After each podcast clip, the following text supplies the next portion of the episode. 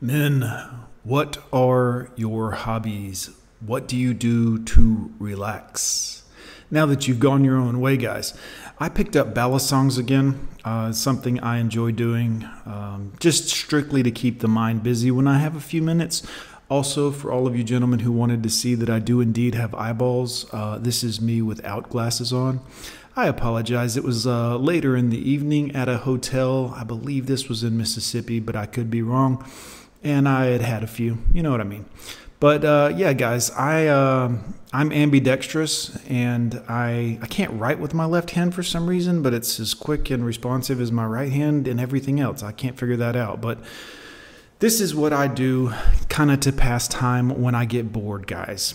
Um, I recommend that all of you have hobbies other than just video games or being on social or watching YouTube. Something you can do. Many of you know that I fish also a lot because I enjoy fishing, but you have to stay focused. Now, I also recommend that you work out and you keep your body in physical condition that is good for you. And in doing that, you should train your reflexes, guys. Make sure that you can move.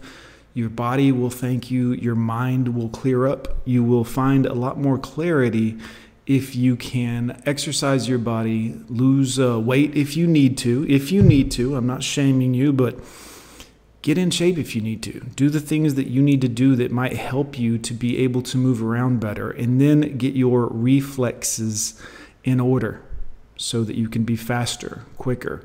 Now, I may not, may not be the strongest guy. I may not be the biggest guy. I'm 6'4 and I'm only about 200 pounds. So I am, you know, um, I'm not as muscular as I could be, but I'll guarantee you I'm faster than a lot of folks.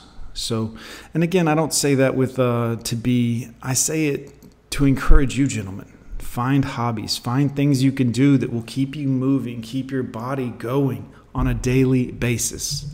You see, guys, we get soft as we get stagnant. Us men, as we stop moving around and we start doing things, it tends to make us softer as men. And what I mean by that is when you are actively under pressure and pain and duress, that's where growth happens, guys. It's the pain that made you. When you went MGTOW, when you went through whatever you went through that brought you here, it is the uncomfortable struggle that hardened you as a man, right? True or false? Put it in the comments and let me know what you think. I'll guarantee you it was the hard times that made you better, not the easy, everything is good times, guys. Hard times make strong men. And this is how it is. I recommend that all of you guys get out there, do what you need to do to train yourself. You should want to improve your body, you should want to improve your health. I'll see you next time, guys.